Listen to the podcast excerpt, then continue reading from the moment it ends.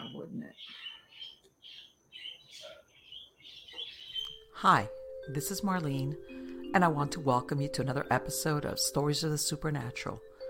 Whether you're watching a video or listening to a podcast, please like and subscribe to us so that you can get notification of when a new show is released. Links to videos or MP3 files can be found on MiamiGhostChronicles.com. Go to MarlenePardo.com for information on new book releases. I narrate several podcast series that can be found on major podcast platforms and can also be listened to via Alexa, Sonos, and other home systems. Look for Supernatural Storytime for scary storytelling, Nightshade Diary for classic horror and adventure stories, Stories of the Supernatural for interviews with different guests on the show. If you want to get noteworthy news about the paranormal world, true crime, conspiracy stories, and anything that is just plain weird, you can visit Strange Than Fiction Stories tab at MiamiGhostChronicles.com or find us on Blogspot. I want to thank you for being part of my audience, and I think you are all wonderful.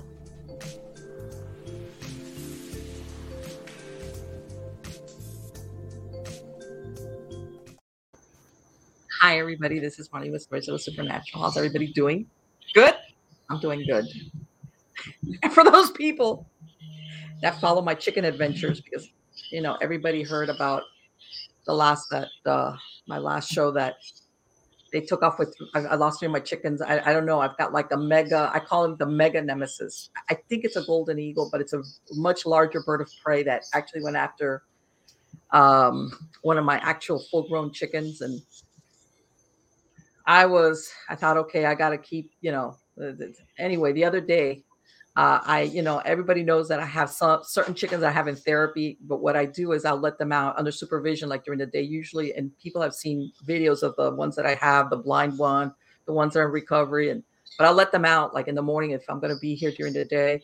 And the other day, where I'm sitting at my office, my window, I have line of sight out to the front and to the side and I'm sitting here and I look over my monitor and I see this flapping of wings. And I'm thinking, those stupid roosters are fighting again. Fighting again, believe it or not, what saved the day is some of my young roosters. I had put out some of my uh, chickens, a couple, uh, a rooster and two of my hens, my therapy. I let them out in the side yard so they don't get picked on. Turns out uh, that same hawk falcon, I don't know what the heck it is. I'm, I'm thinking it's so big that might even be a golden eagle, not a bald eagle um, was coming after one of the hens. And one of those young roosters that's always walking around because they've kicked him out of the regular coop, he attacked. And what I saw the flapping of wings was him trying to defend the hen. So I run out there and I'm like, oh, and then I'm looking around. I see my hen. Thank God I saved her. Yay. But bottom line is, I can't let them out unless I sit out there and I supervise chickens. It's like, yeah, it's kind of crazy out here and um, i know some of these birds are territorial and when they find a food source man they come back. So i've lost three and i almost lost a fourth and so yeah that's I, have got to take i gotta take more videos. I know people are saying what happened to the videos that you promised? I know i know i know. And um it's it's crazy things like that but you know how that goes. So yes that's what's happening in marlene's chicken kingdom. Anyway i'm gonna as an introduction to the guest that I'm to have on, I'm going to read you a little story. But this is the real story. This is this is for real. And I'm going to talk about a man. His name was Ralph Papa Thorson. Okay. Uh, born in 1926, passed away in 1991. He was an American bounty hunter. And in 1976, and I'm reading this by the way from Wikipedia, so I just doesn't, yeah, whatever. It's doesn't matter because it's not that deep. He was a subject of a biography by Christopher Keane. All right. And uh, in the biography, it's quoted saying, uh, he's the only man I know who can do a bastard's job with taste and come off looking like a nice guy. And also, the last movie that Steve McQueen made in 1980, titled The Hunter, was based on this biography by Christopher Keane. They took a lot of liberties. And in a minute, you'll get to Okay, from 1969 to 1976, over 100 people lived in Papa's house at various times. And I quote, they consisted mostly of men Papa had picked up and sent to jail. Not only did he house them and find them jobs where he could, he counseled them, loaned them money, sometimes bailed them out, and only rarely kicked them out when they took extreme advantage. During that time, uh, Papa also served the Temple of Inspired Living as a bishop, which enabled him to perform marriages and negotiate civil and religious matters on behalf of the temple. By 1976, he had logged 5,000 cases of bounty hunting, including Squeaky Fromme plus another Manson family member he picked up at Spahn Ranch. Now we come to the part. Papa's habits included taping most of his phone conversation and, quote, instead of writing letters, he tapes his voice and mails off the cassettes. His view on astrology was that it dis- was that it discovered, according to him, what we are and not how we'd like to see ourselves.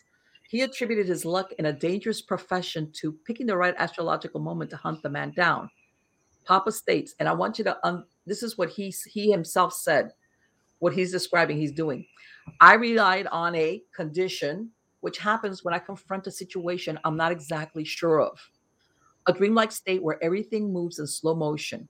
Fear is not permitted because the territory around me is my own.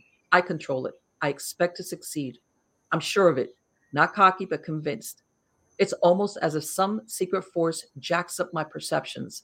It's a twilight zone. I enter it just moments before the confrontation. It might be the reason I'm still alive. By the way, it only served him to about 1991, where supposedly, and this is alleged, he died uh, because of a car bomb. But anyway, that's my intro to my guest. Okay, this is the first time he's been here on Stories of the Supernatural, and his name is Michael Jaco.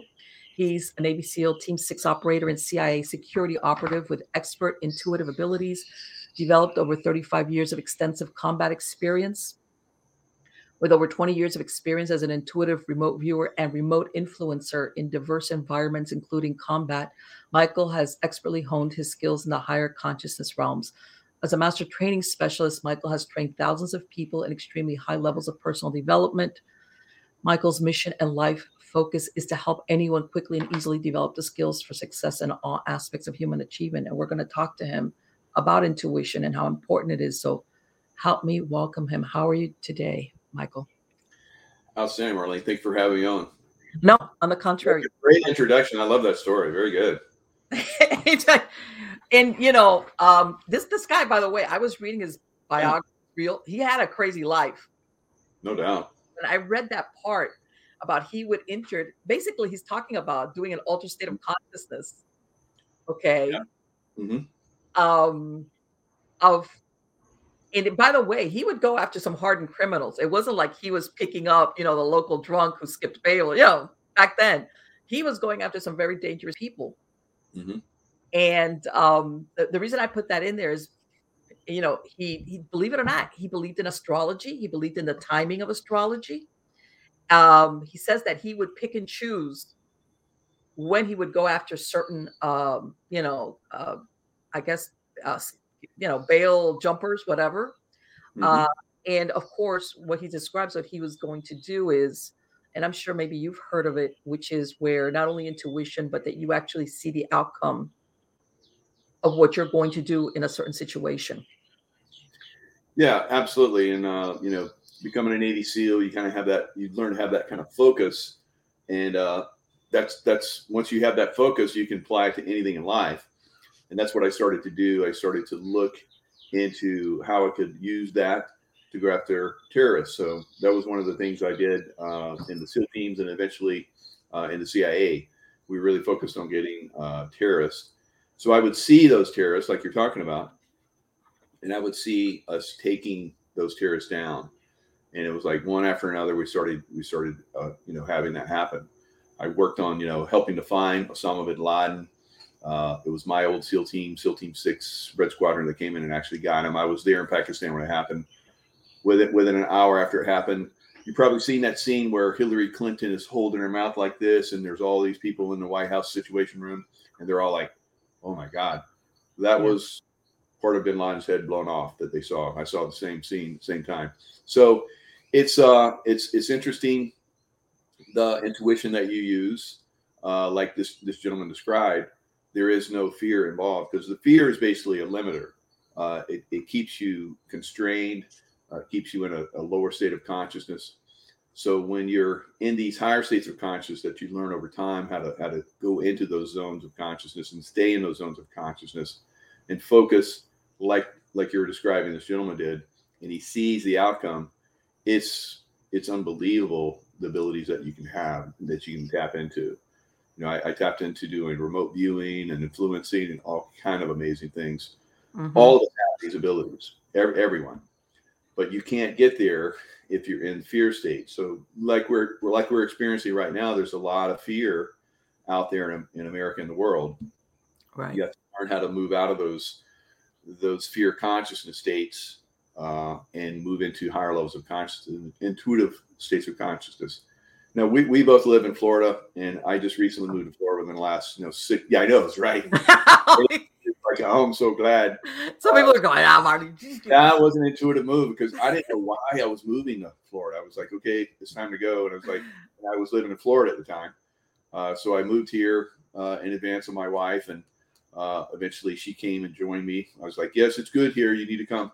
So we're here together now, and you know we have been here for many months now, and we're we're liking it. We're gonna we're gonna settle down here. But uh, now that I'm here, I'm looking back at California. They're remasking again and locking everybody down. It's like ah, oh, and it's it's crazy. So it's uh, intuition is very powerful. It can serve you in many different ways. It's not just you know in uh, dangerous situations because I think like we talked about earlier, a lot of people have been in dangerous situations and they just kind of know what to do and they, they survive. I, I definitely survived a lot of combat experiences because of that, but I use it in every aspect of my life now. I've used it, you know, in investing. I've used it, you know, in in my relationships. As as you ladies know, if you have a man that's intuitive, it's it, life is a lot better. And and also as a man being intuitive is a lot better for me as well because uh, I understand, you know, my partner much better uh, and as as time goes on, the more intuitive, the more in tune that I get, uh, the better my relationship with my my wife is. And you know, it's it's it's pretty amazing. Uh, I, I get that in everything that I do now. Well, I tell everybody, you know, because we we mentioned it earlier before we started recording how people sometimes talk themselves out of their intuition because they want to overanalyze it. Right. And they feel like I don't want to be stupid. My imagination is running away with me uh, especially when it doesn't make sense. How's that? Mm-hmm. Uh, and I tell everybody, you know, uh, you know, you you hear these stories about the person that the last minute decides I'm not going to get on that plane and it goes down. Oh, yeah. And then I say, do you know how it makes you wonder how many people that got on there had that same intuition? But of course, you're never going to find out because they went down with a plane. Sure. All right. Um, and and you'll hear most of these stories. These people they have no reason why they fear or they have that last minute decision not to get on there. The only difference is that they don't. Mm-hmm. And then you hear the stories um, where they kind of like it's sometimes so overwhelming, or they've learned to listen to it without. Um, how can I say? Because sometimes we tend to be, depending on the personality, a little bit over analytical. Yep. Uh, and you don't want to think, could I be just why me? Why would I be the bad luck person that that the plane's going to go down? Mm-hmm.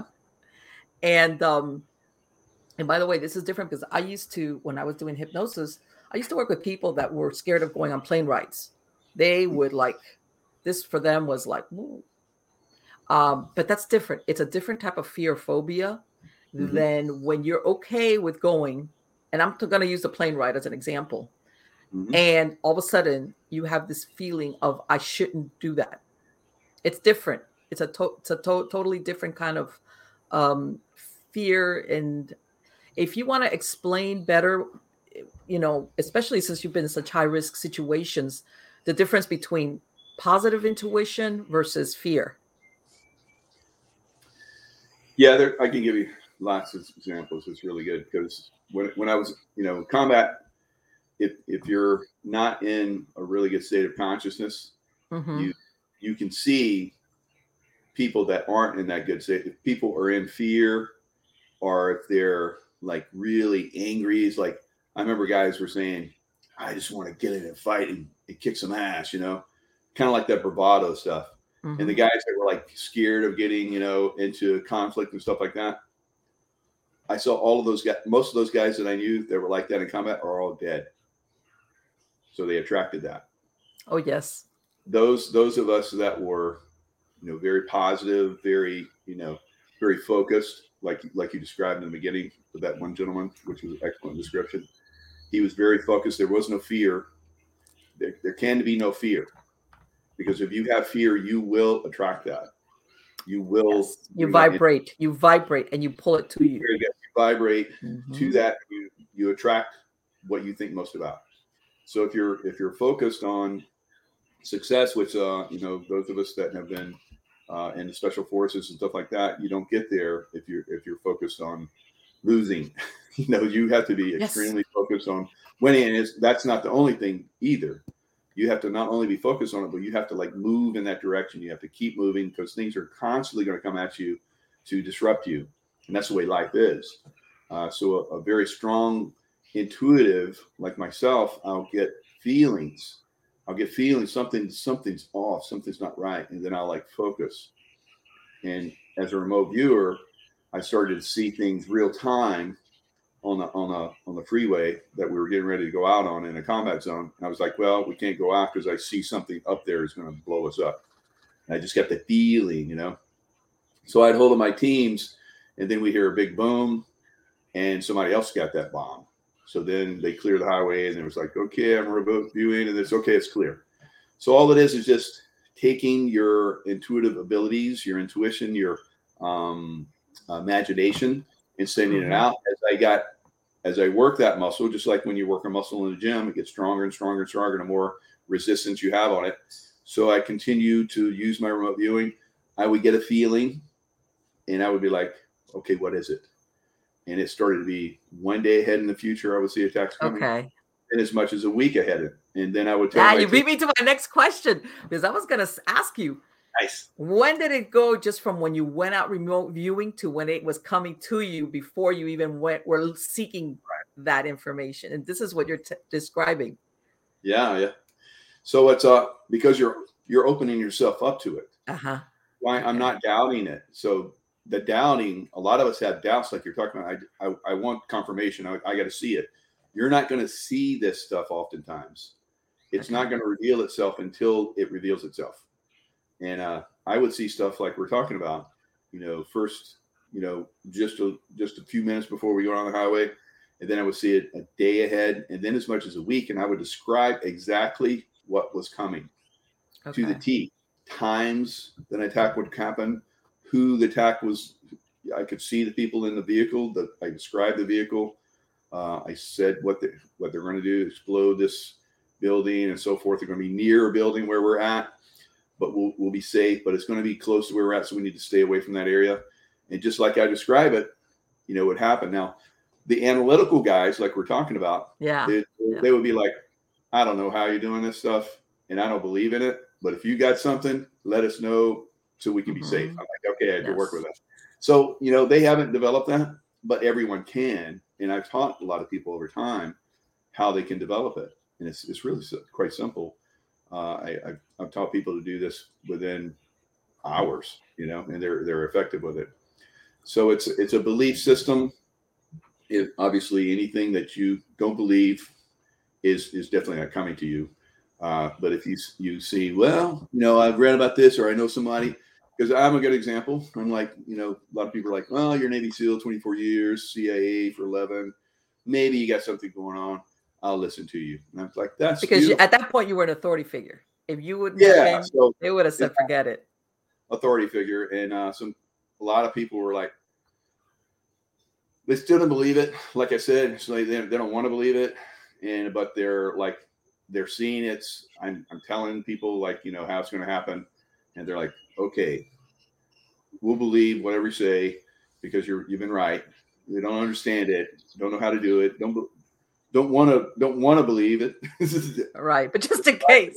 Actually, after after I after they work with me, they go like sometimes badmouth me, you know, because and and that's human nature. I don't, I don't you know. It's it's unfortunate, but if if there's something you don't understand, it doesn't fit your paradigm of consciousness or what you believe in. You know, could be religious or whatever um, then you you're going to knock something that doesn't fit, even even if it works. You know, which is unfortunate. That's, that's the way human consciousness is, and that's what we're facing right now in life. You know, a lot of people mm-hmm. are trapped in you know, believing certain things that just if you have any kind of critical thinking, you can see that's not that's not really right. It's not work like here in Florida. We don't have any masking. We have the lowest rate of you know you know right exactly. And uh, and other states are still you know oh, locking oh, down. We're hurting all over the world. You know, it's so uh, you know the real science is right here, but they're making up science and people are believing it. It's it's very unfortunate, but that's kind of the way consciousness works. And you know what? Even living in Florida, I you know I think that people have to realize that because, uh, and and because of you know, as a hypnotherapist, people are very resistant to change because mm-hmm. of their subconscious mind. Consciously, they might say, "I need to change," or "I want to change," but their subconscious mind is always that pain and pleasure principle, which is the unknown. Change is pain. Pleasure mm-hmm. is what I know. I might not be happy with it, but at least this is my familiar ground. Yep. And I find that individuals, everybody's different but as collectively everybody's keeps looking at what the it was great before and i think sometimes people have a hard time saying that that's never going to come back right. and i don't mean this in a bad way yeah. i'm just saying that from hopefully we've learned a lot of lessons in a very short period of time yeah. we have to go forward and kind of like um, accept that change and not only collectively but on an individual basis all right yeah. um, and i see that a lot of people sometimes they um, and and you know, I know that uh, you work with people as far as them achieving certain metrics, whatever it might be. All mm-hmm. right. Uh, and I remember I would have people that would come to me for behavior modification to change, and I would tell them, okay, you know what I want you to do when you go home, and they'd go, what? I said, I want you to rearrange the furniture in your living room, and they'd look at me and go, what? go, yeah, I want you to rearrange. And the thing is, two twofold it tells the universe you are re- going to change to manifest it. Number mm-hmm. two, it's very simple. You're starting to change. And mm-hmm. the reason why I'm saying this is that people sometimes they do it all up here, but they never execute. Excellent. Okay. Mm-hmm. And I wanted to ask you as far as um, sometimes people get that intuition, like I need to change, I need to move, I need to do whatever, but they're resistant to it. How what advice do you give to people who I'm sure come to you and say, "Hey, I want to achieve this," or which usually involves change, but you kind of see that they kind of like uh, sabotage themselves, mm-hmm. despite what they're telling you. Yeah, that's that's that's the that's the rub. You know, it's it's, it's tough. You know, I, I like to work with people that are super motivated, mm-hmm. but there's mm-hmm. all even even myself. You know, everyone's resistant in some way. Sure. So you, you have to desire something really strongly. Like when I when I became an Navy SEAL, I wanted it bad enough to the point where I would rather die rather than not achieve that. And that sounds like extreme, but uh, when you talk to a lot of people that have achieved that, it's like we all had kind of the same idea. And because you had such focus, that's that led to achievement. Now, when I, I came back, I was actually an instructor, so I get to see, like you, uh, you know, how people have hypnotized themselves uh, into yes. thinking that they're not they're not worthy or they can't make it or someone else in their family doesn't believe in them. So they don't believe in it there's like yes. underlying issues. That that extreme focus cuts through all that. So if if i if i were to say anything to anyone that really desires change you got to really really really really desire it because there's going to be you're going to try and sabotage yourself. Right and use people. other people as an excuse by the way. Well, yeah you got to stay super focused. Mm-hmm. And every time that I've done that super focus, I've achieved amazing things. Yes. Like just a couple years ago, you know, we'll, we'll, get off the intuitive thing because uh, it's kind of like out there for a lot of people, but we'll talk uh, uh, on a physical level mm-hmm. how we use my intuition. So I was like, okay, you know, it's been 17 years since I've done a bodybuilding contest. Here I am, I'm like at 50. I was two couple years ago, so it was 59. I was like, I'm gonna do a masters. I'm gonna do a masters contest. And so here I am. I'm 220 pounds, so pretty big, you know, pretty big mm-hmm. for my mm-hmm. normally 180 is about where I need to be. So I'm like, okay, so I need to lose 50 pounds, you know, to get to where I really want to be. And uh because 170 or so is like perfect. Uh, you can be a little bit, a little bit. I found to be a little bit more, but 170. So down to one 170, 180. So I'm looking at you know five pounds, you know, a month. I was like, I can right. do that. It's like a little over a, a pound a week. Mm-hmm. And, uh, and I started doing it for 10 months. I, I dieted, I dieted down bodybuilding contest diet because I've done many bodybuilding contests before, but 17 years since I've done one.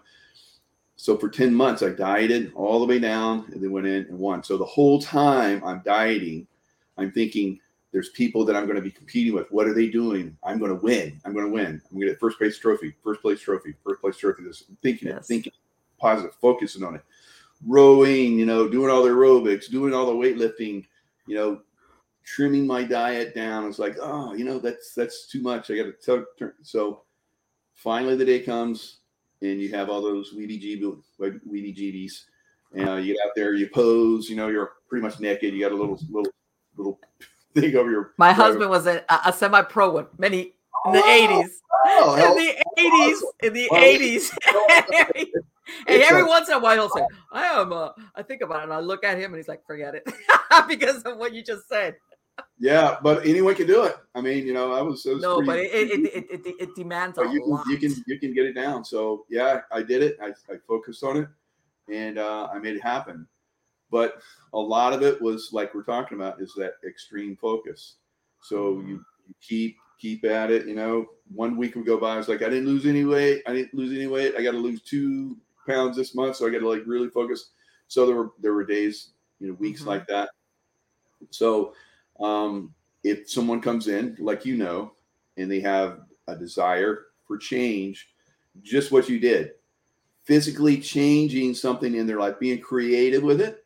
So you're right. using your creative mind, the intuitive side of your brain, the creative side, the right feminine side of your brain, and you you go in and you change things around. You get creative. You change things around. That's what I was doing with my diet the whole time because yeah. my diet when I was in my you know, 30s and 40s. I could diet a certain way and work out a certain and way. and boom, drop weight, yeah. yeah. Boom. This time it was I had to be more creative because older, you know, things change and you know you had to had to move stuff around. So that creative aspect, like you did with you know, and move furniture around, doing something physically, and uh, doing it in a creative, intuitive way, yes. uh, starts that process. That change. So, You're changing yeah. your. And I would tell them if you don't want to do that, I want you to go to a new restaurant that you've never eaten at before. I want nice. you to go another way. The change and, and it's and I'm and, and for and I know my a lot of my audience will be on board with this. It's like you're telling the universe. You're not just thinking about it. You're executing. That's that vibration that we were talking about. That I want to change and I want to bring in the change. And you might think, how base? What does that have to do? Once you start changing your environment, you start uh, doing things that are outside of your norm. Okay, that starts shifting everything vibration wise and to yes. the universe telling them i want to do this okay plus um you know the the plasticity of the brain is we get uh certain things that we like like driving you know that we know that basically you could do it without thinking about it. Mm-hmm. all right? So you got to start putting in these new trenches in your brain of new behavior okay of, of, of actions not thinking about it of actual actions. Mm-hmm. and it starts with something that might have nothing to do with maybe like you said lose weight. Okay if that was a case or a new um a new regimen let's say whatever and i'm going to put in my story con- comparable to what many like yeah like a few years ago i was trying to get into the department and i was older than most, but you know, they do, you know, how they have certain entrance things that you need to do something with a certain amount of time and whatever. So I knew I had to lose weight. I had to be able to jog certain amounts of distance. I had a park next to my house, which was a big park where they would have two and three mile uh, things, you know, because the cross country teams from the schools would go to. Nice. And I said, I'm going to start there. And I hmm. said, but I know that my subconscious mind, by the way, that park would close at sundown. Okay. So I said, I know myself. So what I did was I also got in my car and I mapped out with my car's odometer a two mile stretch around my neighborhood. And then the third was there was a hospital out there with a big lake where they had like a people would from as a matter of fact from the hospital would walk out there. That was like my fallback. And I also had a change of clothing because I knew it. And by the way, this is the way the subconscious works. It'll be real sneaky. Somehow God, sundown came and I just couldn't go and do what I was supposed to do. You know, so I would make myself, it's like, okay, well, I know I can walk now. My, and if I was out on the road, okay, um, because I worked on the roads and on cases, it would be, I, I can stop at the hospital, you know, and change in my car. But I would, I didn't give myself an out. You know what I'm saying? Yeah, there you go. Nice. And at the beginning, I started walking, and then pretty soon I jogged, and, I, and then one day I said, you know what? I'm going to try and jog the two miles. And I did it. This was by nice, the way several, yeah. you know, by the way, I did pass that that thing. And my son, who was in the Navy, had come home. And yeah. uh, by the way, at Coronado Island. Whoa, wow. Okay. Yeah. Uh, he um he tells me, Mom, Mom, you know, I'll go with you. Well, you go and I we jog, and he goes, you know, Mom, you're better than a lot of the people that I'm with in the Navy. They couldn't jog two miles. Wow. Okay. You know, he was telling me about that. But anyway, my point is that the the way the subconscious mind works, like what you were talking about, that you have to give yourself that talk is because your subconscious mind will try to sabotage oh, yeah. you from doing, even though you might logically want that outcome, it mm-hmm. will do it in very sneaky ways because it wants you to stay in that like what you were saying when you start at the beginning i have to lose how much weight? You know? Yeah. you know your subconscious mind was going you know how much work that's gonna take? That kind even though i'm sure by you were pretty much aware uh, of what it took to get there. Oh yeah. Um and michael i'm going to ask you something. I'm going to i'm going to veer off with this. And this has to do as a matter of fact what we were talking about only intuition. Okay. And you know what? I used to have a lot of people that would come to me with anxiety fear which god knows in the last year we've been amped up. And uh, I think that a lot of, I mean, th- th- there's what I call the industry of fear, okay, which is there's a lot of, I, I'm not going to say that people should be Pollyannish, like believe like, oh, everything is wonderful, but I think that we are driven to higher, everything is fearful. And I, one of the, um, the things that I wanted to bring up is that this is a this paper came out like in 1984 okay by a guy named dick sutphen and he uh he as a matter of fact he passed away last year. Oh, and um i don't know if you're familiar with him at all. Oh yeah. Yeah i love it you are right? Yeah. and um he talks about how people because people don't realize that when you get scared you go into hypnosis. Mm-hmm. when you're anxious it you know how people say i got home and i don't remember how they you're under you're hypnotized. My right. point being that i think a lot of the things whether it's through the beats of music or just high anxiety to you know to wipe the mind clean you know and uh basically there um how can i tell you we have a critical factor mm-hmm. which doesn't allow like negative. In other words, normally, if that critical factor was there, more, some people more than others, somebody tells you something or you hear something, you kind of like, hmm, does that sound right? No, I don't know. But when that critical factor is down, which is when you're hypnotized, it goes straight into your subconscious mind, which, mm-hmm. and I guess my question is, as far as people nowadays that we're living sometimes that it's almost like we're get used too much on fear. Everything is, I want to say, apocalyptic kind of. Mm-hmm. Um, what do you advise as far as, um, and the reason why I'm saying is that you, I'm sure, have been in situations where it's real fear. It's like this is not like made up or um, overdone. This is truly where I could lose my life in this. Mm-hmm. Uh, that what the effects of real, you know, continued or systemic fear is, which is sometimes what I'm concerned with. And, you know, I still have a lot of people that I talked to in the background. I don't do the hypnotherapy anymore as far as how damaging it can be long term uh, to the individual. Yeah. So, um, yeah, fear is definitely debilitating. So, what what I would do is like when I uh, I I train I started the first hand to hand program for the Navy SEAL mm-hmm. team, and uh, what we found out that is a a lot of people through past conditioning hold on to uh, a fear about some kind, usually a fear about fighting. So we taught them very early. The first class that I did, I I would teach classes Okay. Before we even started fighting, before I even started teaching them techniques. And in that class, I taught them about how fear Okay. is a basically constrictor. It constricts, you know, your your thinking. We talk about the neurons, basically the ways that the brain works. So fear is constricting.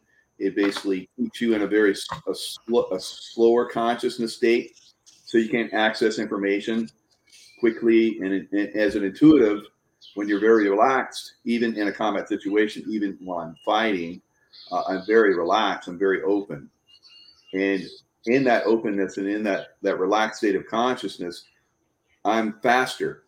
So my speed is actually faster because if I'm if I'm like fearful, you know, everything's so Okay.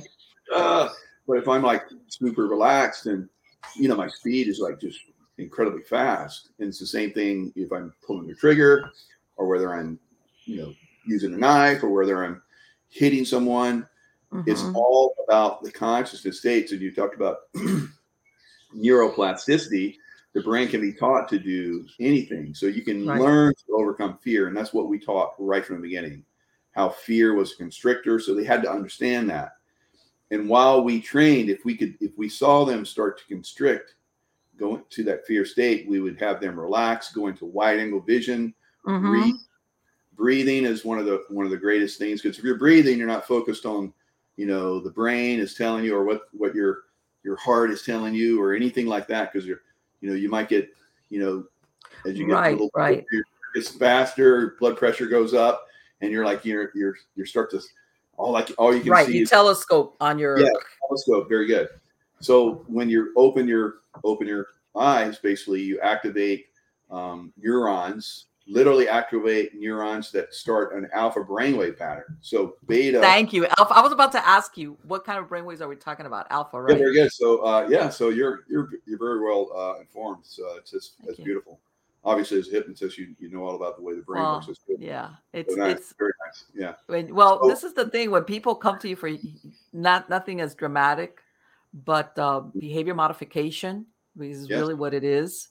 Um, Sometimes uh, people's um, how, what they place themselves in, the their their their out you know whether it's alpha beta, you know, is basically h- how receptive you are to whatever it is but exactly what you were talking which is people don't realize that in your in your case yeah we were talking but fear you know fear is it- the- the- your your your reality is your perception. So to somebody that's got a phobia about spiders you're like oh who cares but to this person they're like they're wigged out so Mhm. their perception is their reality as far as the fear reaction and Right. people don't realize that nowadays people walk around with besides the normal everyday fears everybody has we're getting heaped with fear Yeah. Mhm. which makes everybody uh how can i say pessimistic um uh they don't make plans uh they Controllable. Yeah. not hopeful um they you know like they don't uh, and, and i'm sure everybody's read uh, stories about how addiction and suicides have gone up Yeah. you know across the board for a lot of different reasons whether you had it, a previous problem or just developed uh, all of this comes about because people are hopeless and they don't Mhm. see the light at the end of the tunnel and Right. um besides uh, organic problems that a person might have, I I see this is you know I'm, I watch TV and and I'm thinking, you know what, man, they're not giving us a break. they're not giving us a break because even though, and I want to say Florida again, we have a lot of good things, but there's still a lot of people walking around that are very fearful, Sure. very Yeah. More than they do that they, they should be, and I'm thinking to myself, like the like you said, the cortisone, the cortisol, you know that that hormone that you release Right. all right which they say that Yeah. um it's good if you need it but Oh, if yeah. it shoots off in your brain and you don't use it um like that fear fear of flight kind of thing basically Mm. it just basic it it it does horrible things to your body um and sometimes it's almost like people need to fall back into less fear or putting up a barrier using their intuition uh in the sense of that everything is going to be okay Yeah. So when we would have people, we would we were I would teach we would teach them this in the hand to hand program, and I use it. I've used it throughout my life now, and I, everything I teach. When Mm-hmm. you feel the fear coming in, when you feel it start to grip you, you have to learn how to like notice it, let it go. You just relax and let it go through your body. So if you start to have these these thoughts that you know usually make you fearful, grip you, Mm-hmm. feel them coming in, you let them go. It's almost like if someone were to come and grab you, Yes. you just relax yourself and you just pull yourself away. So that's what fear is. Fear is coming in to grab you, and you just like we we teach you know how to like you know you just get soft and just like pull your your hand away. Right. It's the same thing with fear. When fear comes into your body, you feel it start to grip you. If you if you're like if you get in a fight with it, it's like oh here comes a fear. Oh my god, I'm gonna. It, if you're done, it's going to take you a long Right. time to let that go. But when you when you start to notice it sooner and sooner and sooner, when it comes in, you just relax and let it go. And then when you're in that state of consciousness, that relaxed state of consciousness, that intuitive, that beautiful, creative that you're teaching people, you know, get go and change your furniture. You know, that's the first little step, and that's what you do with the fear when you're starting Mhm. to feel the fear coming. First of all, you got to get away from the news because the news is like basically um, MK Ultra programming. Uh because I, when I worked in the CIA, I know I'm I- glad you brought that up. using yeah using the uh, Oh, uh 45 to 72 beats music. Yeah. Okay. yeah so it's out there you know so it i mean i was I'll talk about that because I think people hear that, Michael, and they kind of think, oh, no, they don't do stuff like that. They do. You know, everybody thinks that. Do. This is like a, a, a, a you know, a Clancy novel, you know. Oh, they don't they don't really do stuff like that, do they? I- love the Clancy novels, and I read them when It's I, was, when I was a boy. You know, and uh, I was like, yeah, there's. And then I started to do that stuff, and I'm like, wow, this stuff is really going on out here. I'm glad I'm not the-. I want you to talk a little bit about, if you can, about what you can about really sometimes how uh, people are manipulated through various av- avenues, like you said, the news, you know, uh, and uh, some of them, some of it is not meant to, but others, eh, there is a purpose behind it. Yeah, I I, I think mo- almost 99 percent of the news at this Mhm. point is designed to put fear in you, to manipulate Yes. you, control your consciousness. Uh, so you have to learn how to do like what we're like what we're doing. We're giving alternative Mhm. music, really, where people can come in and like you know learn really good things that can help them uh, and really uh, overcome. You know, like we're talking about traumas, fears, and so forth. Those those are the great things that you know humanity faces right now. You know, learning to overcome uh, the fears that are being impressed on us has been they've been pressing on us for a long time. I was just with a group last night, and where we're talking about um, uh, the city council, even here in Sarasota, Florida, where you know the the basically the school council is is not very good. So we've heard about these school school councils that are trying to manipulate our children, uh, manipulate their consciousness. So it's it's it's a it's a battle. It's a battle everywhere. You know, even Yes. here in beautiful Florida, where we think we're all like you know very very conservative, very you know everyone you know works well together. We we we love each other and it's everything's beautiful. There's still problems here. So everywhere there's problems, we have to learn how to face those, not have fear of them Yes. not not to sit back and go, oh, there's no, there's nothing I can do. We all have very, we're all very strong. We're all very powerful. You have to, you have to get over the fear that you don't count. You know, Right. And I think that if we didn't count, they would it wouldn't matter. They wouldn't try so hard to like Make us behave, you know, behave a certain way or do that. As a matter of fact, in Miami-Dade County, the um the school director, well, you know, for the Miami-Dade County, he just resigned. He's going to Los Angeles. And it was really funny because like two like two months ago, Yeah. uh, they one of these people videotaped him, angry parents chasing him, bunch of Cuban parents going in Spanish, running after him, and he ducked in, and I was looking at that. He's not going to be around for long. Sure I enough. didn't. I was wondering what I, I figured that the citizens were kind of like revolting on him. That's why he's like, oh, "You they were they they were chasing him. You don't know, you Oh, don't want they to. And they were, you know, and somebody taped it, and of course, of course, and they and he's like, and you see these policemen, they're like, they're he ducks into the back door into the main building for the school board for the school system, and they announced like a couple of days ago that he resigned and he's going to take up a position in the school district LA somewhere County. for uh, for out in LA. Oh, for LA. Yeah, and but I'm I'm glad you pointed that out because that's sometimes it takes you got to come back and keep working on that and finally. That's beautiful, Marlene. I'm glad yeah. you shared that. I didn't know that. I was like yes. something happened, so now you just pointed out. I'm glad. Yeah. So mm-hmm. Yes, mm-hmm. and uh, and, and I'm gonna say, I think that this everything that's everybody looks. I'm, I'm despite the bad things that have happened, yeah. I think that there's always good. I'm I'm I'm, a, I'm an optimist, by the way. Me too. Um, we have had we've learned a lot of difficult lessons, and mm-hmm. we're realizing now that there's a lot of things that we should have been paying attention to. Very good. Yeah. All along. Yeah. Okay. There is a lot of, of positive things that have come about because of everything. Mm-hmm. It's been kind of very difficult and un- uncomfortable is a nice way of saying it, but sure people now I have realized people that were just floating along where in life, you know, I'm too busy, I'm going to work. It's like I'm not paying attention to what's going on in my kid's school. I'm not paying attention to what laws are being passed. I'm not, you know, unless it just plunks me on the head, I'm, hey, I gotta go to work. You know, I'm multitasking. You know, I'm, I'm texting. Um, a lot of people have realized now I cannot do that anymore. Look what happened. And by the way, this, um, this has been years in the making. Oh, yeah. As in the mindset, and uh, as far as words, wow, that you go, how how how can so many people be on the same page in all these different institutions? How'd they do that? You know, you don't do that overnight at all. Yeah, no, it, it didn't happen overnight. It's no. uh, it's all the way back to World War II when the uh, Nazis basically left Germany and came to America. So there's like 1,500 uh, paperclip uh, Nazis that we know of, at least. I think there's a lot more uh, that yes. came here and started to integrate. Now, there were some families that were already here, political families actually, that, that rose mm-hmm. high uh, all the way to presidency.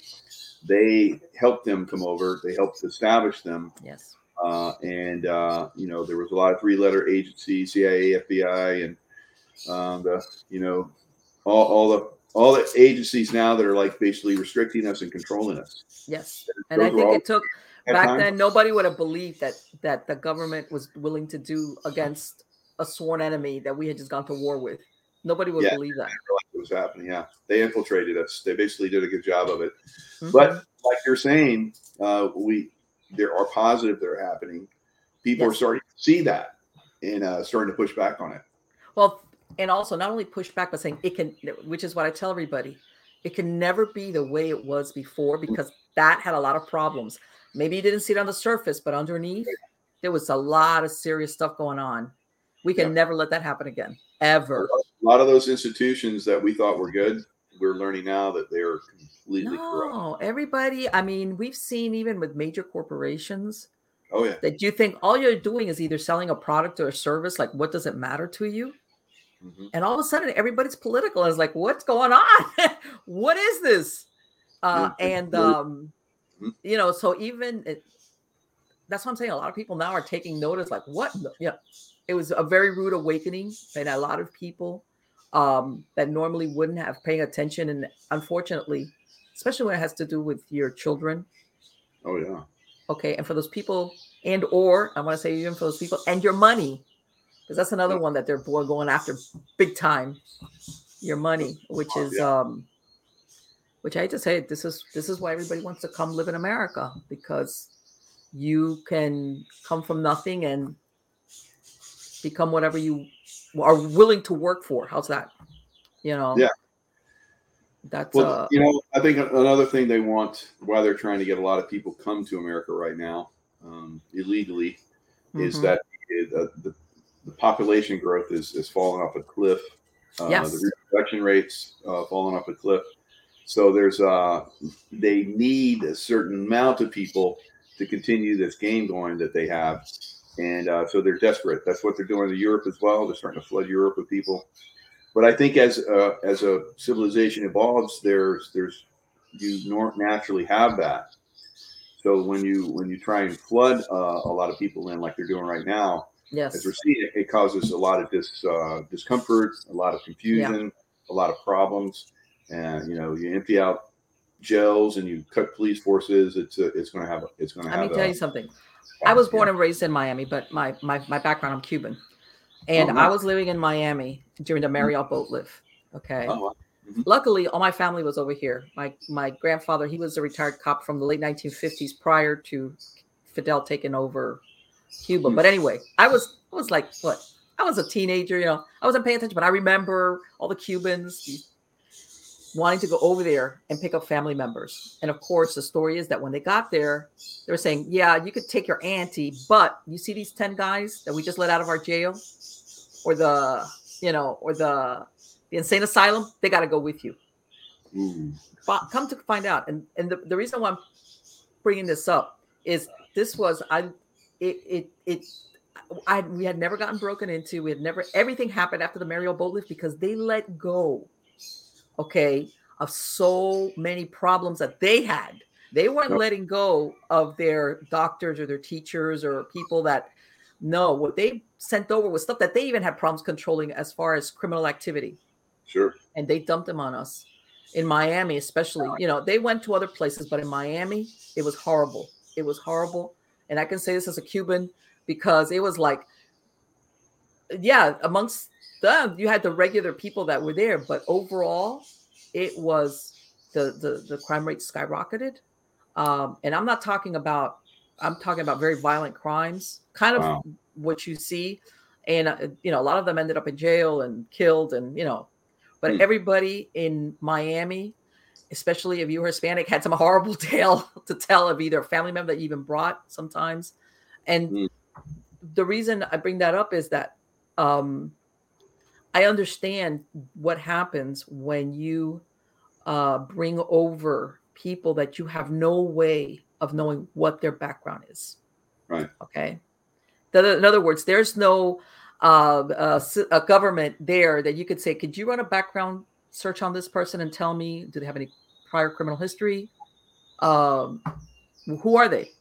No. Yeah.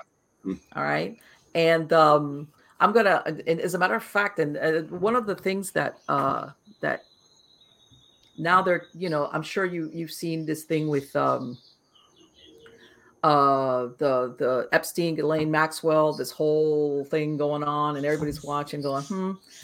And um, I was pretty familiar with the uh, you know what was going on uh, before I, I got into working for the state and some I, I, was a guardian ad litem which is i used to work in dependency court as a volunteer mm. for you know uh, representing not representing but i would uh, they would assign me a child okay Beautiful. and they told me oh we're going to let you work in the south end of the county where you live come to find out that was a big lie i ended up because i was bilingual guess why mm-hmm. Do you know how many um, foster homes I would go to, and by this I'm not saying some of these foster homes were fine, where the people that were there had been in the country maybe two, three years. And of course, they were approved as foster parents because there's no background on them. There's pure as a driven snow because their history is three years old. Wow. So of course, they're they're given being given access to children placed in the foster program temporarily or whatever, you know, Mm-hmm. Um, and they ended up because I and they didn't speak any English, so I would end up going all over the place um, as a volunteer, as a guardian ad litem, and I saw this firsthand. And uh, this was, and I was like, and some of them were really nice people. Don't get me wrong, but then others, it was like you could tell they didn't they didn't have no English, little, and they were they were allowing them to keep these children. Mm. All right, different ages and you know as far as that you know what we saw with now with this whole case about the uh you know the human trafficking the smuggling you know because people don't realize it's two different things the smuggling and the trafficking are two different things uh and part of the problem sometimes they see is that you know kids that end up in the foster system or you know runaways and stuff like that mm-hmm. you know that there's yeah. a big network of that and uh, I saw that firsthand many years ago. This was over 10 years ago that I was doing the, the volunteers at Guardian Ad Litem. Um, and uh, so I, I, can testify to the truth of that. And well, getting back to the original, the intuition. Oh, yeah, that's that's that's important because that's part of uh, you know, uh, disclosing, you know, what what's going on with this whole corrupt right situation. Yes. You, you don't you don't find that if you're trapped in fear. You don't find these bigger picture things, or I think a lot of people are, you know, uh, trapped in survival situations, and they want that so they can get away with, like what you're talking about. You know. Well, no, and like we said, now that people are being confronted with these things, like I said, I saw this 10, 11, 12 years ago. It was going yeah. on. Okay. Wow. Mm-hmm. And now, of course, because of you know how much publicity Epstein and everything surrounding it has come to the to the which is in a way is a good thing. I hate to say it, but if you think this has always been going on, okay. Yeah. And I'm mm-hmm. gonna make a real quick. There's a a serial killer. His name is Gerard Schaefer. He ended up getting killed in jail in the 1990s, something like that, 96 by another inmate. Bottom line, he killed a bunch of um, of hitchhikers, like in the 70s, where you know hitchhiking was real big here in Florida. Okay, mm-hmm. And I was reading this in one of the interviews that he did in jail. As this guy was telling you, he mm-hmm. described where they were taking kids in a boat off the coast for these sex parties. Mm. And these kids were being dumped out there. Oh, God. Mm. Okay. And this is a guy who's a serial killer here in Florida, but maybe, in other words, this is not like, not see the, the deep level uh, guy that knows stuff that nobody else knows, like an Epstein. Yeah. Okay. If this is a criminal, and I'm thinking, how many people knew about this stuff wow. and never did anything about it? Hmm. You know, because I don't know what is it, two or three miles when you're uh how is it? I know there's a certain uh uh distance that you're off the coast and that you're out of basically uh your maritime law. In other words, you're not under the jurisdiction of the United States anymore. I don't yeah. know if it's three miles or I don't know. In other words, they know exactly. And of course, that was it. And then you dump your your your witnesses. How's that? Jesus. And I, I remember reading this like because I was doing some research on him because of one of he did a, a Port St. Lucie plantation in Florida, and I was reading this and I'm like, God, why didn't if he knew about it this it's almost like I could see that happening. I could see that that was something that was definitely going on, and people maybe just turned a blind eye to it because God knows. He's, he's, just a little guy, so he's yeah, know, he's nobody. He's a nobody. I mean, he was a killer. He's a serial killer, but not that uh, the Epstein scandal is going to be a lot, lot larger than what we're seeing right now.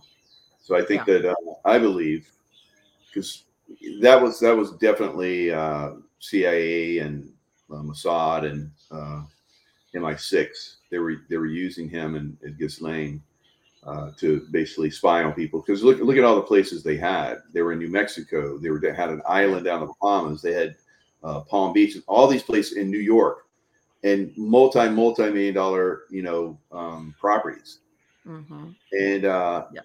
and they're sex trafficking. You know, they're they're yes. bringing in young young women, girls, for you know sexual favors for you know high end people like the prince of one of the princes of England, presidents, and so forth. So they're getting information on them to use it to uh, control these people. Right, because it, ma- so it makes me think that everything was, was the blackmail. There's so much in between you know that we're going to see like you're talking about some stuff that's really going to affect consciousness so you have to learn how to like let that go through you don't get trapped in it well so, i think that this yeah. is this comes back to the mindset yeah when i talk about average people i'm not being goody two shoes i'm talking your normal person right. pedophilia none of that crap yeah okay we want to resist thinking that we have certain government factions or people in authority that could be capable of this. Because right. if we open that door, it's like, where does this lead? So we oh, don't want to see that. What we had for many years. I don't want to believe that they not only didn't prosecute it in some cases, actually encouraged it or fostered it. Because mm-hmm. that's that's very worrisome. Think about that. And I think a yeah. lot of people they're like, oh no, man, no, no, no, that's that can't be. And it's like, yeah, it could be. And I think we're finding out oh, yeah. Uh, the hard way just how. Well, we're, we're going to find out that it's happened on, on, the political, all the way to the top. All the way to the top. Yeah. Oh, yeah. All, all, all, many of them are involved in that. Yes. So, uh, yeah. That's be... why that I think that uh, that a lot of people are de- deciding that they want to retire early. it's like, yeah, yeah I, think, I think I just you know before the scandal breaks, at least I'll, I'll, I'll save face and but uh, and I tell everybody um, this is and, and I and I'm gonna go off into um, the the woo here, but we'll go there. Do it. A lot of people, you know, you could say, okay, these are our um, okay, they're pathological in the in the sense that they they they they have no remorse and everything. I said, and. Yeah.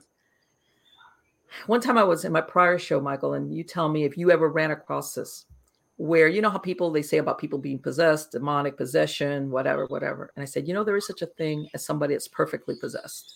In other words, they welcome that takeover oh, of their personality, where they have no remorse, no empathy, and and I'm going to say, let's say the per not the person that's the transporter. You know, you're taking these bunch of kids, and you know they're going to get abused, raped, and probably killed. But all you care about it, you're not doing it. You're not the one doing it but you pro- you pretty know what the end for these kids is going to be, or women, or whatever. Sure. And you do it. Did you ever run across people like that where you could see that there is no, how can I say, no mercy? How's that? Oh, absolutely, yeah. I, have seen that in many people because uh, they're they're possessed, like you talk about. So a lot of the terrorists that we went after were were possessed, you know, demonically really? possessed, and uh, they they didn't they got power out of that. And that's what the possession does. It gives them a power that normally they wouldn't have otherwise. So people like us, people, you know, you and I and people listening to the show, we're good people. We're not possessed. You know, we don't have demonic figures on us. We don't understand what that would be yes. like. They do. And I can tell you, I've been around these people and they're they're psychopaths like you're talking about. They're possessed. Because I can see demons and I've seen de- I fight demons. So these mm-hmm. people have demons on them. It's real. It's a real thing. And they're very they will they will mess everything up. So I have to be very careful when you go after demons. As I found I found out the hard way. You know, I found out I I ended up dead one time. And I saw what happened. You, oh, got, you, I, you, just can't leave that there, can you? Yeah, I know. This is a great this is a great story. I tell this a lot. Um, so I'm in Iraq. I'd learned how to like, you know, go after demons. Uh, and I was like, okay, well, I didn't really learn. I was like, I'd heard about it, and some people told me what they did, and I was like, I'm going to do that too. And uh, so I'm like looking. I'm kind of I'm kind of remote viewing into the etheric realm. Uh, who's doing the terrorist attacks uh, in the beginning when I was in Iraq in 2003? Uh, so I was like, who is this? And I saw a guy uh, had a had a mustache and had a had like you know the headdress and everything. Uh, this guy would eventually, as we would find out later, was Zarqawi. So I saw him in my remote view who was doing the, the terrorist attacks. And so I'm like, I'm gonna go, I'm gonna go fight him, you know, on the etheric realm. And his demon came off him. And it was wicked. And it came after me. And I was like, whoa, way out of my light, way, way out of my league. So I boom back into my body. I was like, whoa, whoa, that was crazy. So two days later, I'm floating out of my body. I'm like, oh, I'm having an out of body experience. I always want to have one of these. And I look back down and I'm dead. I'm blown to pieces. I'm like, oh no, I'm dead. Let me tell you something. Believe it or not, it doesn't look like it, but the hair is standing up on the back of my head when you're talking about that. Go ahead, keep going. so uh, I'm like, oh my god, I'm dead. It's like that's that's a bummer because I'm starting to feel like I could really help humanity because I was remote viewing and doing all this crazy stuff. I, I was going into the intuitive realms on a different level. So then I get this presence, this feeling, and it's like, what is that? So I look up, and there's this massive angel that's looking down at me. And it's like absolutely exquisite. So I didn't even know what archangels were at the time because I was I grew up Baptist in the Southern Baptist way. Uh, you know, it's a Catholic thing, but uh, there was a definitely uh, a, a, massive, beautiful angel, and I was later learned that was Archangel Michael because uh, had the same look and everything. So he he looked at me. I looked into his eyes, and this love energy just came into me and just lit up every cell in my body. That was put back in time, back into my body, so that I wasn't going to die. And the missile missile was deflected that I had seen had killed me. And so I was like, I sat up in bed and there was a huge explosion. I was like, whoa, that was it. I saw an angel and it, it, it brought me back. And uh, so that, really happened. So over time, you know, I started to see I had these abilities I started to see remote viewing better. Uh, I started remote influence so I could stop attacks from happening. Uh, and through a love energy vibration. So I started putting out love energy vibration, like Archangel Michael put love into me. Mm-hmm. So I just sent out these waves of energy of love, and it stopped attacks in cities that I was in. It's just crazy stuff. Let me ask you, what do you basically they put out a hit on you after you saw the demon? Is that what you're saying? That it they went after you, in other words. Yeah, you know that it's it's almost like the Matrix. You know how you see in the Matrix where Neo goes and you know the the agents, you know, were like into another body. So that's what mm-hmm. they do, you know, with with their minions. Okay. So we have all these minions out there. They're you know serving Lucifer or whatever, and uh, they jump into a body and they like direct it, and boom, missile comes at me, uh, and you know I die. So wow. they're very powerful. They're very the demons are the demonic realm, obviously, because look what they're doing. They're keeping these wars going. They're keeping everyone locked down in this like crazy, you know, system that we have going on right now. So there's a lot, a lot of demons. We've all heard this. This, this is good against evil right now, and it's true because mm-hmm. a lot of mm-hmm. these people that we believe are good people in power, they're demonically possessed. Right, because right? people think of the Hollywood version that when you're possessed, you know, you spit out pea soup. That's not the way no, it works. No, it's like uh, it'd be like think of any political leader that's in charge right now, uh, and that's that's, that's, that's scary. Demon, demonically Yeah, so I, I look at a lot of them. I work against all of those people. Let me ask you: When you do remote viewing, do you go into what they call the middle plane?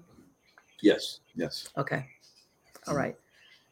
And I'm going to ask you: Do should people remote viewing without knowing what they're doing, or what? What is your advice on that? My advice on that is to to uh, what what I say is bubble yourself up in love. Okay. So imagine, you know, and you can call in archan- archangels, angels, um, God. You know, um, uh, you you always want to protect yourself, as I learned from that one experience.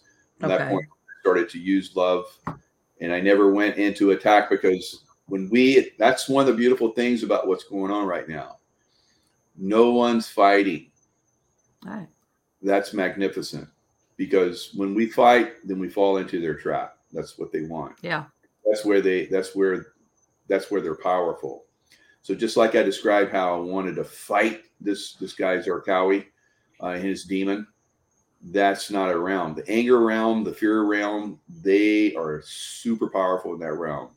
They will destroy you if you go into that realm and try and go against them. Right. Your you motive come, was altruistic, but just the way you were going about it is what you're saying. But if you go at them in love, like I talked about, you're the most powerful force in the universe because you're ta- you're you're tapped into the most powerful force in the universe, which is God force, and you come in and use that for that energy. They are they're gone. You know that's what I would do with uh with the demon possessed um terrorists that I would focus on. So I, I took out many terrorists because I all I would do is I would just think love surrounding them all the time. Demons don't like that energy, so they like they go away, so they lose their power. They lose their whatever it is that makes them powerful. It that makes mojo, that that yeah. They get they get found like we found Osama bin Laden. So Osama bin Laden, I, I worked on him for a year. Usually it would take a year of me mm-hmm. focusing on someone, sending them the love vibration, and then they were gone. It happened over and over and over again. I've, I've used that on political figures too. So that is such a great yeah. story because people don't realize that yeah. what the, the source of their power is not really them. And yes. yeah. this is the thing love is light, and most of these beings yeah. are sourced in darkness, and they they don't want to be anywhere near the light. It's not a good not vibration. No, no. And you're you're the most powerful Yes. You just destroy them. It's like prayer, prayer, you know, tapping into, I mean, whatever it is for you, um, you know, whatever God you worship, a lot of gods out there are very, mm-hmm. very powerful. Um, and uh, God energy in the angelic realm and yes. Jesus, you know, whatever, whatever's, whatever you connect with and you feel very strong and energized with, you can use that oftentimes. And, uh, and and send that love energy out and it's very very powerful surround yourself with love surround your your loved ones with love you know uh, if they're having problems, you know, you send them love. I I was I could feel people sending prayers to me when I was overseas. I knew that I was protected not only from not only from evil because I was focused on you know being love uh, alive in the world, I guess, uh, and using the angelic realm, but also because I was gaining that love from you know people back home and uh, prayer groups and so forth. So it's very very very effective. Do you ever put guardians on your property? Oh, absolutely, guardians? absolutely. If you if you could if you if I could turn this around, I have like uh, salt lamps, salt crystals are very very powerful. Yeah, good. Yeah. So they, they it's energy. It's another thing. It's another energy field mm-hmm. that the uh, the dark spirits and so forth. They don't like that energy. No, they don't like that vibrational energy. It's very very powerful, very uh, uplifting, very beautiful. Because I I have them all over my house, and I have crystals and so forth Okay. But thought energy is one of the most powerful things. Yes. You can uh, you can save your house, you can do all these kinds, but it's all the intention that goes into that because the dark ones use that stuff too. You know, they have crystals, they have sage, they do all, but they use it in a negative way, and they're right. very powerful in their own way. I, I let them do their thing. That's fine, but when it's going to affect me or people that I love or, or my country, then I'm going to use love vibration to protect and, and take that that negative energy out. So yeah, people don't realize how powerful that is. Everyone, because unfortunately, people are thought that it shows weakness. Yes, and it's not necessarily that's the way it is. When when uh, I started going intuitive, that was when I became like Superman. I mean, I was always you know incredible. I was always an expert shot. Uh, I was very fast, but when I started going intuitive, everything went faster. I just went to a different level. Okay. Yeah, it became even like more powerful, more more effective. My my thinking was faster. And of course, you know, I was looking into the future, literally right. looking into the future and seeing things coming. I was directing and and correcting and making sure that didn't happen to us. So it's it's it's amazing, you know, what we all have the potential of. So that's that's great that you're into that. That's beautiful. Yeah, yeah. And one of if you want to come back, I, but I'm going to ask you real quick. Do you think that there's any type of influence of ETs, negative or positive, and or positive, in all of this, somewhere in all of this?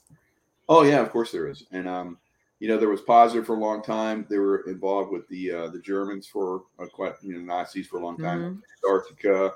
There was like you know we sent a fleet down there. Admiral Byrd sent a fleet down there, carriers, and they got hammered. You know, they they had their technology was far more advanced than what we had at the time. Uh, eventually, we we got the technology, and now the good guys are in control. So yeah, there's good ETs or negative ETs. The negative ETs are basically are off planet now. They're off okay. many of they're off many of the uh, they're off the moon, they're off Mars, so they're being kicked out of the out of our whole solar system. So there is there is good things. Yeah, there's definitely positive ETs. Uh, from Venus. Uh, the Venus, the Venusians have been helping us quite a bit. Uh, Pleiadians, Arcturians. There's all kinds of different, you know, uh, star seed children that are coming in now. I, mm-hmm. I work with one that tell, that's, you know, she's talking about how there's like seventh dimensional beings that okay. spent full hundred years training to come back down to 3D to help humans ascend to the higher levels of consciousness right. 100 years to do that. Now they're incarnate. So it's it's, it's right. The indigo children and the yeah yeah these are the kids that were born or how can I say they chose exactly. incarnation at certain times, mm-hmm. basically because of that we're going to ascend or you know hopefully yeah. Helping helping us yeah helping us overcome the negative and uh, the negative influences but you know uh, what? I'm going to tell you something though, Michael, and this is the reason I bring this up. Sometimes people, you know how they everybody talks about the ETs that they turned off the nuclear uh, arsenals and blah blah, and everybody is always wants to let go of their responsibility personally and as humans. The ETs are going to save us. The angels are going to save us. The, the, the, the, the and it's like stop it. Right. You know, you have to be responsible for the outcome that you want. This is Excellent. let's face it, it's our planet. It's our yeah. lives. It's our behavior. And people are like, well, you know, if it gets really, the ETs are going to come and they're going to save us, or the whatever is going to save us. Mm-hmm. And people don't want to take that personal responsibility always hoping that the cavalry is going to ride over the hill, and we're the cavalry. Save them, yeah. Uh, no, it's the, in a way they have uh, because our consciousness reached a certain level where we didn't want, you know, the negative influence to the point where it's it's ha- it happened, and so that allowed uh, positive ET forces to come in and remove the negative ET forces. Okay. So at least we reached that level. Now it's up to humans to overcome the human problem that we have right now. Right. That's these negatively influenced uh, beings that are basically running the show right now. So we need to like create this new environment, this new world, uh, break free from their old systems, and we're doing that. It's happening, but it takes. I think as more people get involved, like you know, we're having this beautiful conversation. As people listen to this, they get inspired. They want to go out and get involved. That is what makes this Yes. happen. It makes it happen faster. So the Yes. more people get involved, the more people share, you know, this video with others and talk and talk and talk and have great conversations. I had great conversations last night with a whole big group of people that are very uh, inspired to, you know, create change here Yes. uh, in Florida. Uh, that's the way every community has to be, you know, and they've tried to restrict us, mask us, and keep us separated. We have to stop. We have to get together and and and uh, and plan this thing out. Work together. It's not going to be violence. I don't see violence, but we're going No. to be smarter than they are. And they are not very creative. Uh, they're in the dark realms. They don't have the creativity power that we do. So that's that's the thing that that's the way we overcome them uh, through our creative creativity, the ability to work together. They don't work well together. I mean, look look around all the cities they've destroyed. you know. Yeah. It's like every city where they've allowed, you know, the police to be cut, they've emptied the jails, and they've, uh, you know, allowed negative groups to come in and riot. and, you know, those cities are a mess. They're having Yeah. the highest crime rates ever right now. I, I. I, was telling my husband, I said, I don't think New York's ever going to come back. And I know there's people, and he's from New Jersey. He was born in Brooklyn and New Jersey. And Oh yeah. I tell him, I don't think that that whole um, New York that we think of with the Wall Street and, you know, that it was the mecca of all these industries and fashion and the, what was it, the Big Apple?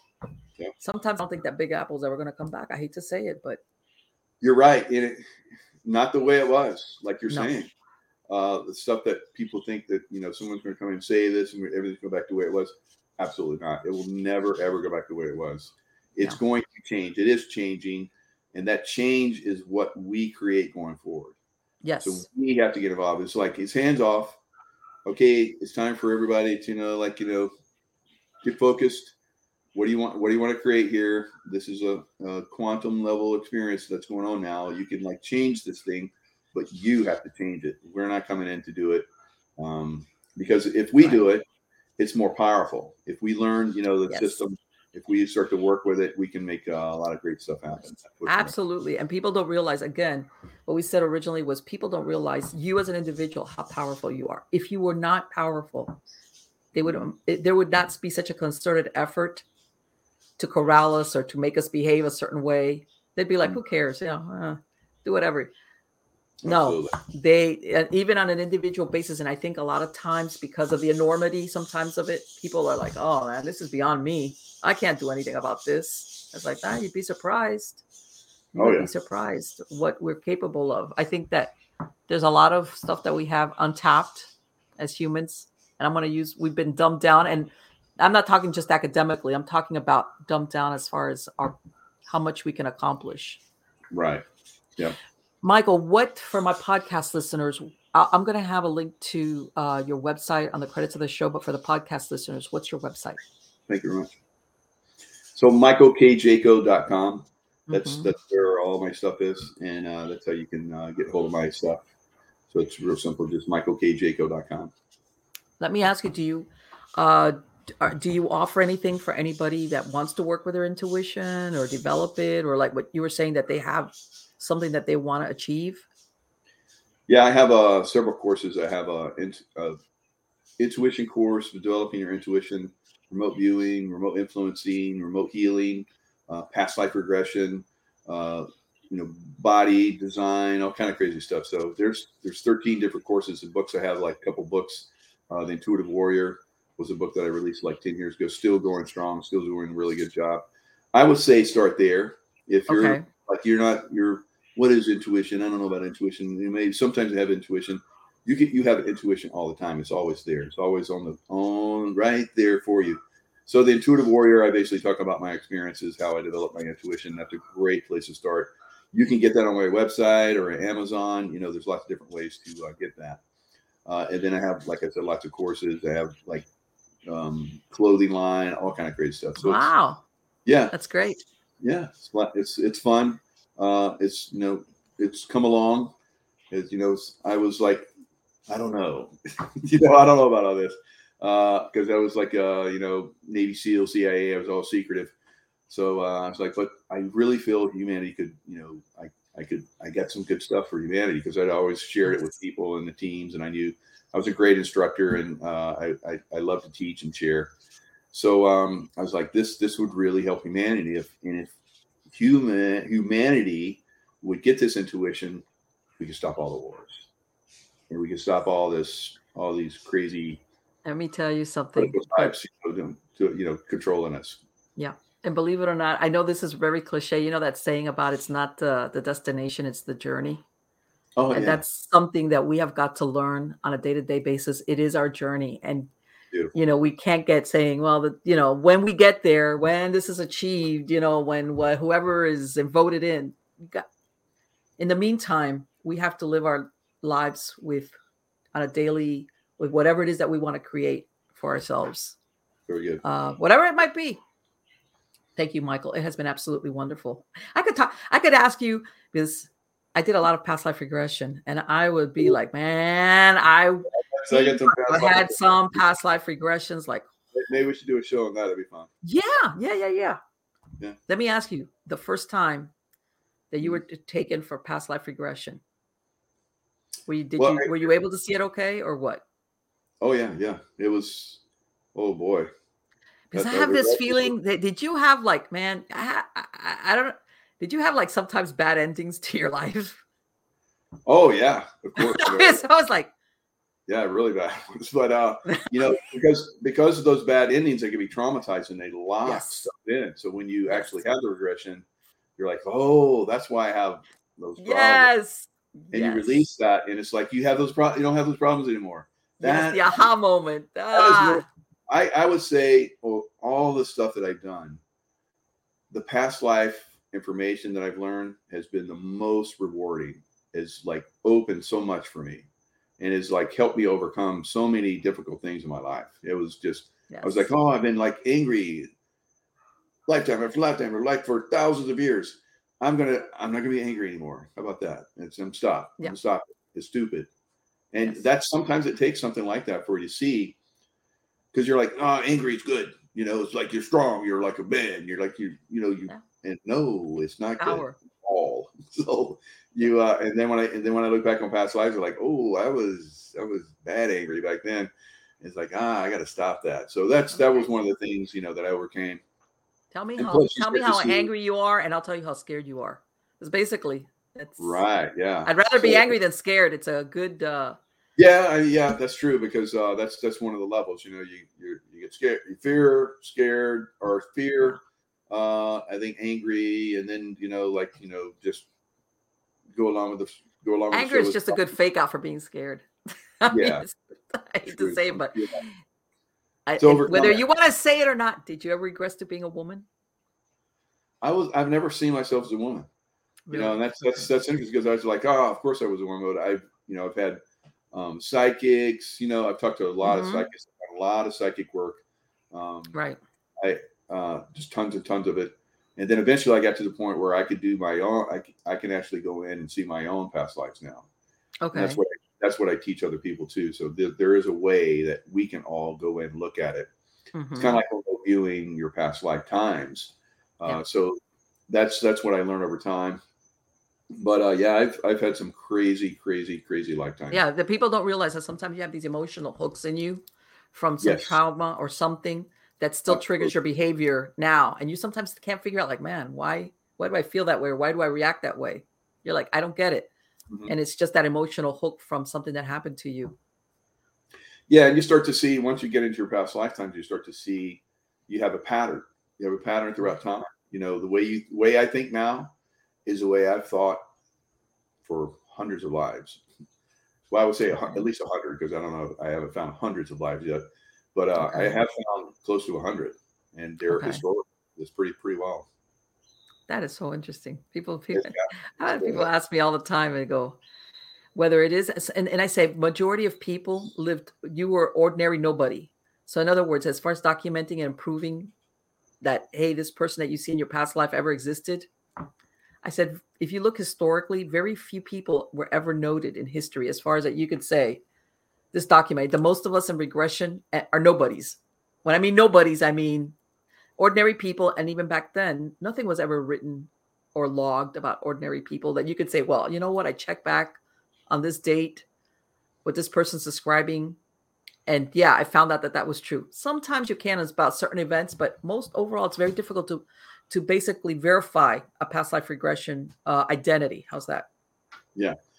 Well it's it's not that hard really because um there's there's people that have uh have gone just into because uh, they'll they'll be born into a family that they have died in, and uh, mm-hmm. so they they find that and they're like, whoa, you're like you know, Papa come back, you know, from like two two generations back, yeah. and they were like, oh my gosh, so they find, but you don't. A lot of times you don't bring a lot of that information with you. It's almost like everything's white. Right. I know that, that that some things that you basically you reincarnate reincarnate in the same group of people. Maybe they change their roles, but yes. it's like the same players. Yep. Um, and then you you got to straighten stuff out that you screwed up before. Oh yeah, yeah, yeah. Well, I mean, you, you, you do what you can. I mean, but yeah, I know, but you, you do your stuff, but you can't force somebody else. to No, get, you can't. You know, it's free will is free will. So it's a yeah, great it's thing, but boy, talk about personal responsibility. Hey and it's all about responsibility. It is. It is. Everybody is like it's it's uh, our, our, freedom is about responsibility, and a lot of us have like shirked that responsibility. You better believe it. My whole life, you know, protecting and you know helping everyone, First Amendment, all kind of crazy, Second Amendment, everything. Mm-hmm. And I see that a lot of people have gotten lax in that, and it's like it's slipped away.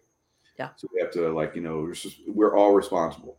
Everyone's. Responsible for that. It's not like it's like we talked about, everybody's waiting for somebody to come save them while they eat popcorn on the couch. You know, it's not going to happen. You got to get you got to get involved. You got to well, get out. We, we, have been, and I'm going to give an example. Uh, overly regulated. Even I'm going to, I'm talking about that everything. Um, I remember when I moved out here, I had some good old boys come and work on the thing.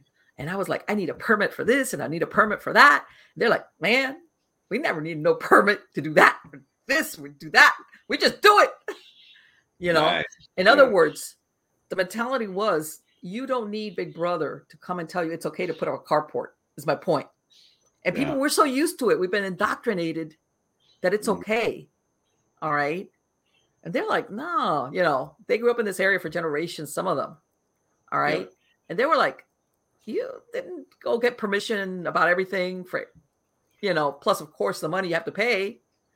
Uh, you know, stuff like that. It was like, and you could tell I was like, but we need to do that. And they'd look at me like, no, no, wait, we'll, we'll figure something out here. And they were very, some of the things they came up there, ideas, uh, ingenuity as like, let's fix this or let's do it that way. And I was like, man, you could tell. I even I've fallen into that. We're told do it that way, and we're like, okay, okay, okay, okay. And it's we've we've been indoctrinated to not question authority. How's that? Oh yeah. And we should. We should. They, did a good job. they get it. I mean, a lot of people just don't do it anymore. But uh, I think they're learn. We're learning the hard way. Yeah, yeah. it's going to happen. It's just changing very quickly. Yeah. Again, Michael, I'm not going to keep you any longer because I know you probably got things to do and everything. You have to come back. We have to talk. We're going to have a past life regression show.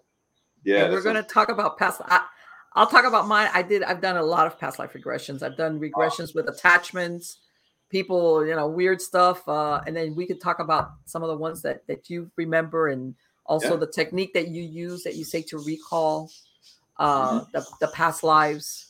Once you get beyond being over analytical, because this is what a lot of people would find that I see myself. No, no, no. That doesn't make it. You know, like they overanalyze. They want to like, and it's like, let it go, let go, mm. let go. Just let it roll. That film, let it go in your head and see where it takes you. Nobody's gonna call you stupid. Just go with it. Right. Very good. And a lot of people, I I, I want to talk to you about that. You've been Very wonderful. It'll, it'll be great show. We'll have fun. I love it. Absolutely, darling. Take care. You too. Thanks for a great show. No, absolutely. You've been wonderful. Take care. Good. Hey guys, what did you think? Oh, past life. We covered everything. God, this was great. Past life regression, uh, Dick Sutphin and the how we get uh subliminal uh you know manipulation. this is ah man. And I was trying to compress it. I was like, should I ask him about that? No, but I want to ask him about that. No, but I want to ask him about that. You know what? See that that book. I, I agree. Anybody want to, work with intuition? Your first bet is go get his book. You know, and I'm gonna say this, especially for the men out there, because men sometimes have this thing about that being intuitive or relying on your intuition is like a woman thing. You know how they say oh, women's intuition. I beg to differ. That intuition is a human thing. All right. It's a human thing where I guess my point that I was always trying to make is he used it or he developed it while he was doing highly dangerous work in a foreign land, whatever, whatever he was doing. But intuition works in your favor, us in our normal everyday lives especially, I must say this, especially because we become so reliant on technology. Okay, the phone, um, you know, the, I'm not the phone. I put a reminder. You know, every, in other words, we're we um all these conveniences. Let's call them what they are. These conveniences basically have buried our intuition we don't need to exercise it and god knows you know we if we if we get a flash of i'm going to say um i hate to say it but sometimes fear or negative uh presentiments make more of an impact than good stuff. Like you know when you meet somebody and you go man I, I really feel good about this person. But unfortunately it's the negative stuff. And when i say negative it's like fear or be careful or watch out that really makes an impact on us. And we've kind of deadened that. All right. And by this, I don't mean you become so hyper vigilant that you you think around every corner is some catastrophe because that's catastrophic thinking. And that that that definitely will make you anxious and that's why i think that what michael was talking about is where you develop intuition where the intuition doesn't cause mo- more fear or paralyze you okay the intuition is there to help you. And maybe the intuition, because that's why it means, doesn't make sense. And that's why I'm talking about the men thing that men sometimes think if something doesn't make sense, I'm not going to believe that. That's it's BS. You know, um, that's that's what intuition is that you have a feeling about something or someone that logic doesn't doesn't that, that, that logic intuition are like on totally different pages and you're like logically why should i feel that way logically you know that's the way i always go to work or logically um i do this this way and nothing's that bad ever happened and then your intuition comes in and says stop there's something going on or don't go that way or hey um Maybe you should ask somebody to walk with you to your car. And you could say, but there's no reason for me to do that. Okay. And that's where people dismiss their intuition because their logic, they, they, they prize logic. Like if somebody's going to come and point the finger at them and make fun of them for uh for basically following their intuition one of the things I wanted from that book that I, I mentioned is called The Gift of Fear by um, by Gavin de Becker. And there was two quotes from it that this was highlighted by readers. I'm going to read them to you because I think they're very good. One is No is a word that must never be negotiated because the person who chooses not to hear it is trying to control you. Yeah. Second uh, quote here, highlighted by the readers of the book, which, by the way, this is over 7,000 of them. I don't remember where I first heard this simple description of one dramatic contrast between the genders, but it is strikingly accurate. At core, men are afraid women will laugh at them, while at core, women are afraid men will kill them. And by the way, this is in majority, but I know for a fact that women do kill men women do kill men. I don't. Obviously, it's the it's not in the same proportion, but women do kill men, and not always in self defense. Not like I killed him because I had to defend myself. Because I know there's guys going out there. Oh, what are the bad guys? No, no, no, no, no, no, no, no. I'm not saying that, but I'm just saying proportionally, because of the strength. It's just let's face it. You know, um, it's just the way it is whether we like it or not. I know there's a lot of people going, eh, Marlene, you know, there shouldn't be any difference, but there is. Sorry, sorry, it is. There they were different male, female strengths, um, and you know what? You, whether we like to admit it or not, in your own skin, you know what your strengths are, you know what your weaknesses are, and you know when somebody can overpower you. And I'm not talking mentally, I'm talking physically. All right. And sometimes it can be even somebody the same sex. All right. And we know that if somebody can overpower you physically, if that person, for whatever reason, decides one day to turn on you and it becomes physical, how's that? There's a basic survival instinct. God, yes. Survival instinct, very important, that we should never throw away, which is leads into that intuition, which is part of our survival instinct, which we should foster and take care of, is when that intuition kicks in and tells you, don't go there, don't go with this person. Um, maybe go around the block before parking. Uh, a, a bunch of stuff, just weird stuff. Or take a different route to work, or don't get on that plane, or that we should listen to it and you will never ever get chances are verification that you were right because like i said when you dodged the bullet you dodged it. How do you quantify dodging a bullet? You just got to develop that trust in yourself. And like i said to differentiate between being catastrophic like everything's gonna everybody and everybody and everything is out to get me which is why i would say definitely you have to check out michael's website his book start with that look at his courses um, because I'm telling you, even though fear is important in that context where it, it, it you know, your intuition goes off, your subconscious mind is working, giving you cues like, hey, hey, hey, look, look, look, watch, watch, watch. Did you hear that? Did you did you see that person that you know maybe he's been following you for two two blocks? Okay, but we can't live in fear all the time. This is, in other words, that fear or is appropriate only in that moment, in that situation. But outside of that, being living in systematic fear hour after hour, day after day will wear a person down physically, emotionally, spiritually, psychically.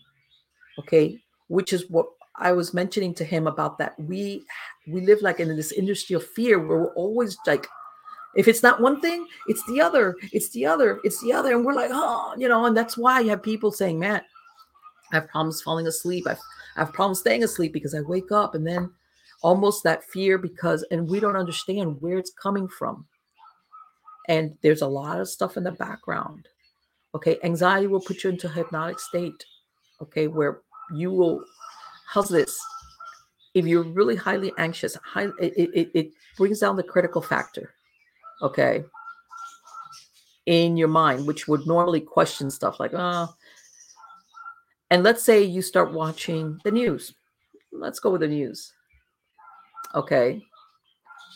All of a sudden, everything that you're hearing, you take it as gospel truth. If it's a bad story about something, it's like catastrophic. If they if the, there's like, oh, if we don't do this, this bad thing will happen. You take this as the end of the world is at hand, you know.